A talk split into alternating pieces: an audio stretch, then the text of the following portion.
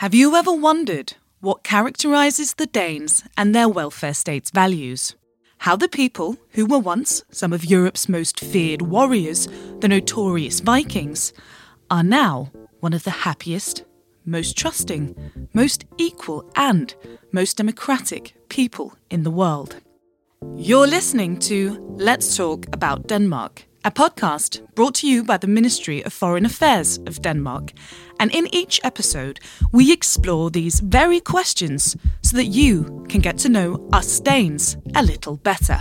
My name is Emma Elisabeth Holtet, and I will be your host.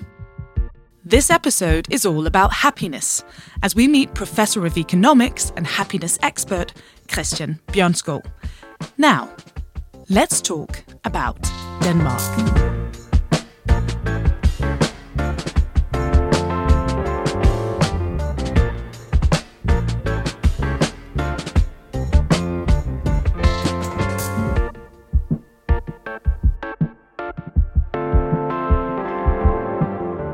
Christian, in what moments have you been most happy in your life?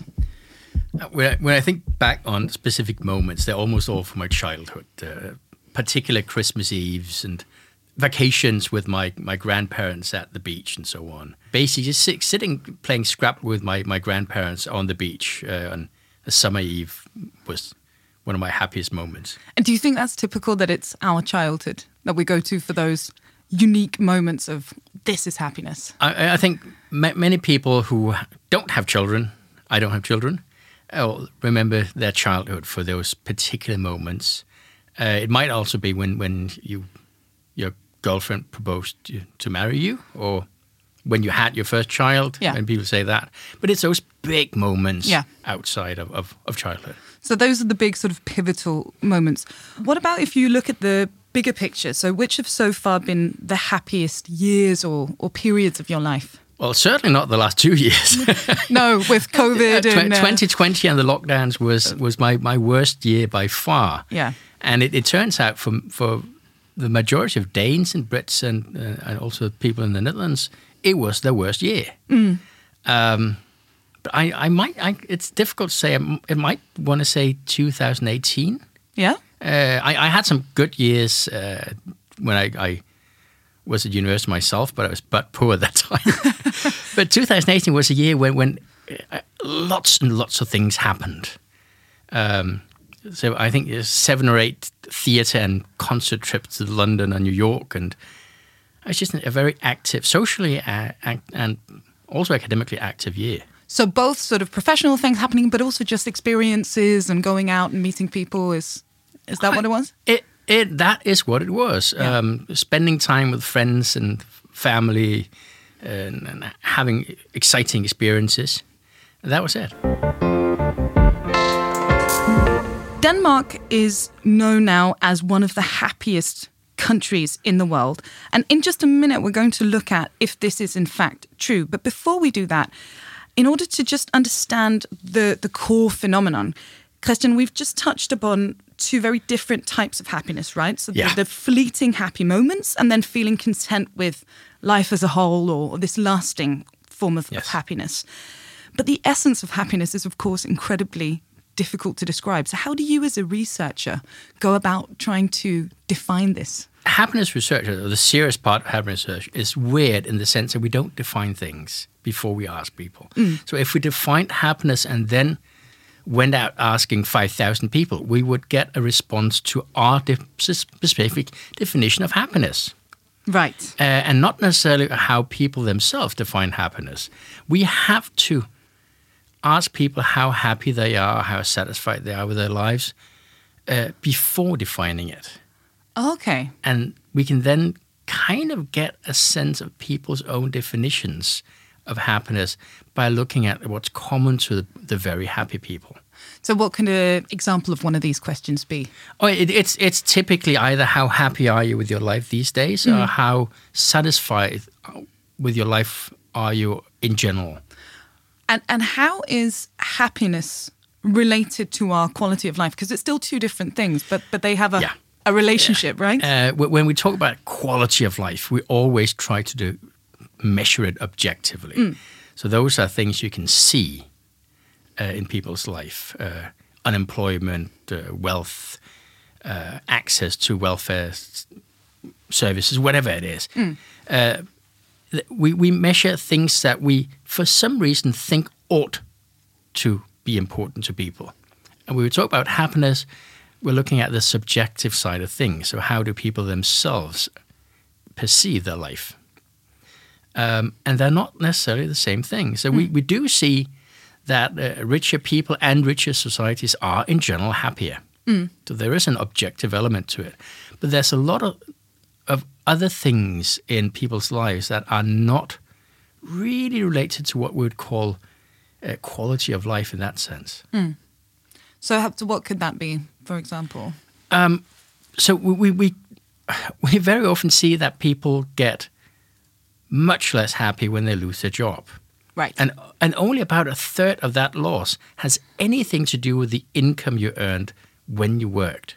okay. Two thirds of it has to do with all the other things that come with a job, like an identity, uh, colleagues, uh, nice customers, and so on. Yeah. So that part of your life where you spend probably more time at work sometimes than with your family. So when it goes away, this is a huge part of our world that disappears. Exactly. You, Yeah. you, you, you, you have you don't have your cost customers or your colleagues Yeah. or whomever. You have afternoon TV instead. Yeah. And Christian, if we take sort of a very superficial, stereotypical look at us Danes as a people, I think the first impression is quite often that we're maybe slightly reserved. Yeah. Uh, we also live in this quite, let's be honest, grey and rainy part of the world. Um, and we're famous for things like, you know, Nordic noir crime shows, uh, Hans Christian Andersen's, if possible, even more tragic fairy tales. Um, these things sort of beg the question that you know we're not necessarily the obvious candidates when you look at us in this way for happiest people in the world. So, are we really happier than everyone else? Well, the thing is that very often people say, "Oh, oh you you you're, you're quite reserved, and Yeah. we, we can't see whether you're happy or not." And what people do is that they mistake uh, being extrovert for being happy. So, Scandinavian societies are not particularly extrovert. We don't show much. But when you ask people about their perception of their own lives, this is the happiest region in the world yeah. you just you can't see it in the same way as you see happy people are in the street in Rio de Janeiro or, or in Greece. So we're we're happy, but we just don't really. We're not good at showing it. You know, that's uh, that seems like a contradiction That's somehow. that's Yeah. basically part of our culture is that you don't show that much, but it also means that we we we.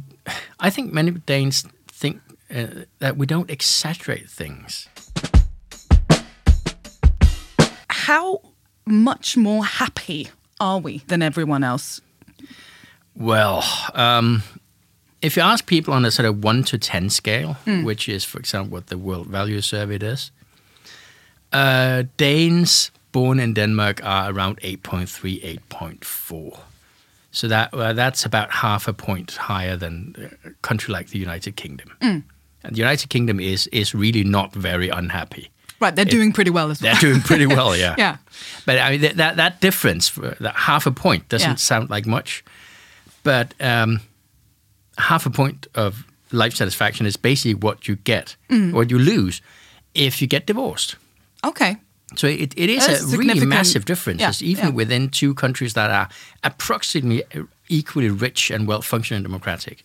in terms of being the happiest country in the world, we used to sort of advertise ourselves as this. Is it true that we've lost our first place to someone else? Well, it or- depends on exactly how you you're, you're asking people. Yeah. Okay. So we used to be called the happiest country in the world because, in, for example, the Eurobarometer or the European Social Survey, we were the happiest ones.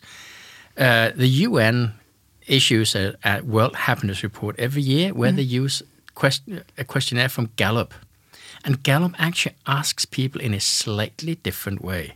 Okay. So they, they, they ask people to kind of imagine their perfect or ideal life before, and then you answer how happy you are, how satisfied you are with your life relative to that ideal. And that actually means that Denmark drops like two or three places down the list. Ah, okay. And, and do you, why do you think we answer it so differently? My my guess is that when you ask the, the Gallup question, you're mixing in something we'd call response styles, national response styles.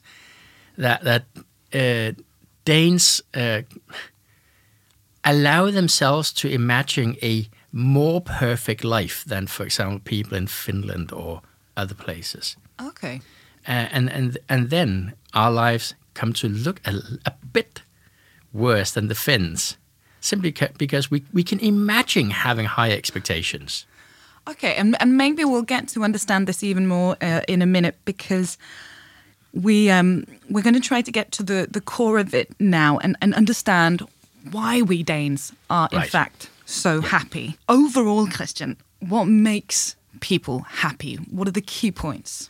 Well, key points is a, a, good family life, good social relations, uh, uh, a sense of personal freedom. That is the sense that we can actually choose our own lives. Um, and then you get something like having a job, uh, having a decent income, um, being able to do things that you'd like to do. Yeah, so basic um, security, um having a steady income, these kind of I mean, a, lot of these objective things about Yeah. having a steady income and, and also actually having a bit of progress in your life. So we, we know that people get get dissatisfied if nothing happens in their life. And we also, I mean, in Denmark, we have some pretty different things to, to other countries in terms of our welfare state and also a very high level of trust in society, Yes. right? These happiness factors that you've mentioned, which ones are kind of particularly poignant here in, in Denmark? Or, in other words, what, what is it in particular that makes us Danes so happy? Well, we, we, it, it's not that we we think it's more important than everywhere else, Yeah. but we ha- together with the Norwegians, we have the highest trust level in the world. So if you ask Danes or Norwegians uh, in general, do you think most people can be trusted? About 70% of all people will say, yes, you can trust other people. The European average is 30%. okay, that's a We big are difference. way Yeah. higher than almost anywhere else in the world. Uh, and the, the places that come close are obviously Finland and Sweden. Outside of the Nordic world, it's uh, the Netherlands, it's the English speaking parts of Canada, and it's parts of, of uh, the US around, for example, North Dakota. Okay, so this trust, do you really think this is the key to this high happiness level? Can that explain it all? Or? It can't explain it all, but it explains a good chunk of why we're so happy. Because we are just the, the most trusting people in the world. And it's not naive. Right. Um, a few years ago, uh, Swiss researchers went around to 355 cities in the world and handed in lost wallets. okay. And Denmark and Norway were two of the places in the world where most of these wallets came back to the owners with money and everything intact. Ah. So you can actually see that people are also very, very honest in our pa- part of the world. Yeah. Okay, so this will play out on many different levels by the sound of it when it comes to trust. So this is a, I feel secure walking down the street. This is a, if I lose something, I can actually trust that my fellow uh, citizens in society will will hand it back to me. I can leave my door unlocked. You know, it's, it's I, I, I levels. always t- think about the, the time of four years ago. I picked up a, a a friend who's a professor in, in Spain, and we had a cup of coffee at the airport. And he thought the wildest thing ever was this table at the cafe, which was around people, so outside of the desk, Yeah. which had danishes and muffins and so on. And no one stole from that table. he basically told me that in Spain that would be to- totally unheard of to Right. have that kind of table outside of the yeah. of the desk. Yeah, so this is kind of like we have those unmanned uh, farmers' stalls and stuff like that along the roads in, in Denmark. Right? Yes, yes, we we, we we we know those things from Yeah. Maine, and uh, it's also a tradition in Oxfordshire in England. Mm-hmm. But otherwise, uh, you don't do that in the rest of the world. Yeah. And so this is maybe our secret ingredient when it comes to happiness. It is this social trust That, that we're is the, talking the, the about. big thing. Yeah. yeah. Christian, during your years of, of research, when you dive into all of this happiness data, because you you there's a lot that goes into this, Oh, yeah. right? Um, but what is the one thing that's been particularly surprising to you? Well, I, I'd, I'd say there are two things. Uh, the first one is just how irrelevant a lot of politics is. Okay, how so? So, all sorts of things to do with the welfare state turn out to be completely irrelevant for people's trust, or, uh, or to people's happiness. Uh, most of the things that normal politics are about are irrelevant. Uh, the other thing I, is, and I, I, I know that that's what common to most happiness researchers is that we tend to get surprised at just how bad children are for your happiness. Yes. And uh, you said before you, you don't have children. I don't have children either. And I need some ammunition, you know, for like the Christmas lunch when my aunt or someone for the fifth time says, you know, oh, you're 33, yeah. isn't it time? Yeah. So, okay, so let's just get this out in the open. So, kids are bad for your happiness. Why? As, as long as they live at home. Right. Okay. so, and, and it, it, it is sort of a paradoxical situation that we, we love ch- our children when we have children. Yeah. I, I love my nephews and nieces. Mm. That means that we worry. Mm. We worry every day, and we, uh, we we have their interests uh, at heart, mm. and we just, I mean, sometimes forget our own interest or put them aside. We can't just go to the theater Friday night when we have children and so on. There's so many things that are obviously bad for our happiness. Yeah. And we do it, we, we, we suffer that lot exactly because we love our children. Yeah. So, so do they pay off somehow later in life? Because you said it's when they live at home. Do people that uh, have kids then become more happy than people who don't have it, kids it when they're old? It doesn't or? seem that way. So okay. we, we, we know, know practically nothing about the effects of, of grandchildren. Right. But um, your own children are, do not seem to make you happy when they move out. You just become normal again. Okay, well, this is uh, this is good news for me. I can I can tell my relatives when they ask when I'm going to have have some of my own. Yeah. Um, all right. Now, let's try to understand what learnings we can draw from from all of these happiness findings, both in terms of what we hear in um, in Denmark as well as other nations can can learn uh, in order to sort of try to maximize our population's hmm. happiness, mm. um, but also what we as individuals can do to yeah. ensure that we live our very best lives. So, Christian, let's maybe start with the individual because I assume you must get asked this oh, a yeah. lot. I do. yeah, the typical question, right? So so here goes. What can I do, regardless of what family, gender, income, country, etc., that I am born into? What can I do to maximize my personal happiness? Well, it, it, it's, an, it's an odd answer, but you can do something. Essentially, if there's something you're dissatisfied with in your life, try to do something about it. You might fail. It might not work. Mm. But you're asserting control of your own life in that way. You're telling yourself, I can actually do something. And that sense of, of, of control or freedom in your life is, is really important, mm. and you can do something about that. So, sort of showing to yourself that you have uh, both the ability and the freedom to change your life and also to perhaps live a slightly different life than your family and your friends if that fits you. And and what about the financial side of things? Because you are a professor of economics, so am, uh, yeah. so we need to ask you this while uh, while we have you in the studio. So how do we best spend our money? Do I buy the house or do I buy the holiday? What what can I actually do in terms well, that, of There's quite a, some discussion about that, but yeah. I, I, think most research. Uh, indicates that spending money on experiences is a better way than spending money on things. So you, okay. you, you tend to get used to the new car. Yeah. And the new larger house and the new shoes and so on. Uh, a, a, lot of, of these material improvements in your, in your life essentially don't change your, your happiness, it changes your perception of what's normal. Mm. Uh, so instead of buying that extra pair of jeans or whatever it is, uh, it's better to spend money on some experiences, but we can't say which ones. Right. Okay. But experiences versus material things yeah. is sort of the yeah. overall yeah. picture. I, I, my my impression is that Danes are actually pretty good at that. Yeah. So we we travel more than most people in the world. Mm-hmm. Um, we also, at least many Danes, have some form of cultural consumption. Mm. Going to the theater, going to concerts, whatever it is that fits them, um, which is a smart way of spending your money. Yeah. Okay. So when you're out on the town with friends drinking an expensive bottle of wine and then go to a concert, you can actually just think this is an investment in my happiness. It- it is, it might and- seem like money out the window, but it's actually an Yeah, investment. yeah, And, and and note what you said. When Yeah. you're out in the town with friends, this Yes. Is something you usually do with people you like. Okay. Well, I think that's good news. I mean, it's more fun than being told, "Oh, you have to buy that big expensive house." This seems more doable somehow.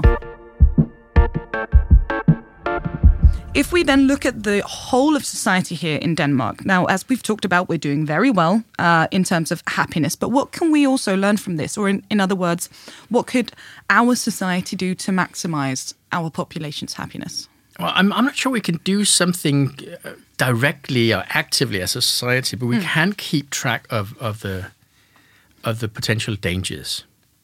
Yeah. and some of them come from uh, politics. Some of them might you might call it cancel culture. So they, you you ha- persistently have these ideas that there's a there's a right and a wrong life, and once that feeds into either uh, the way politicians act or the way we form social taboos, it's going to damage your, someone's happiness Right. uh, if, if we if we end up with taboos against specific types of lifestyles, people who actually live those lifestyles are going to be less happy. So this thing that you were talking about about having the the feeling of being free to live whatever life you want. This Yeah. is something we Yeah. need to to protect. And is there something that we Danes we can share with others, or you may maybe other countries can learn from us in some way, or yeah, putting it simply, maybe you know, is there a universal recipe for happiness that we can transfer from Denmark and, Uh, and export abroad? No, no, there isn't, but there there is a a, a culture of personal freedom. Yeah. So the the perception that. Uh, you're free to live your own life. There are no legal barriers. There are no odd social taboos, and I, I think, and particularly in Denmark and Norway, people also have a strong sense that they have a right to choose their own life. Yeah. that can be taught. And if you were a foreigner who had, had never been to Denmark, maybe you're coming here on a, a holiday or a business trip, what do you think is most important to know about us Danes in terms of happiness? Is there something that you should sort of have learnt before you, you come here and try to understand I, this? I, I think I think there are two things. First of all, um, to to many foreigners, the trust levels are obvious. yeah. They think that you you, you, you can be easier around Scandinavians than uh, you do at home. Uh, the other thing is, as, as one of my, my colleagues once said, the Danes are rude but helpful. Yeah. We, we aren't very polite. no. uh, and we, we don't have an, an obvious respect for other people. It's not signaled in the way that you do in in, in the UK or particularly in a country like Spain or Austria.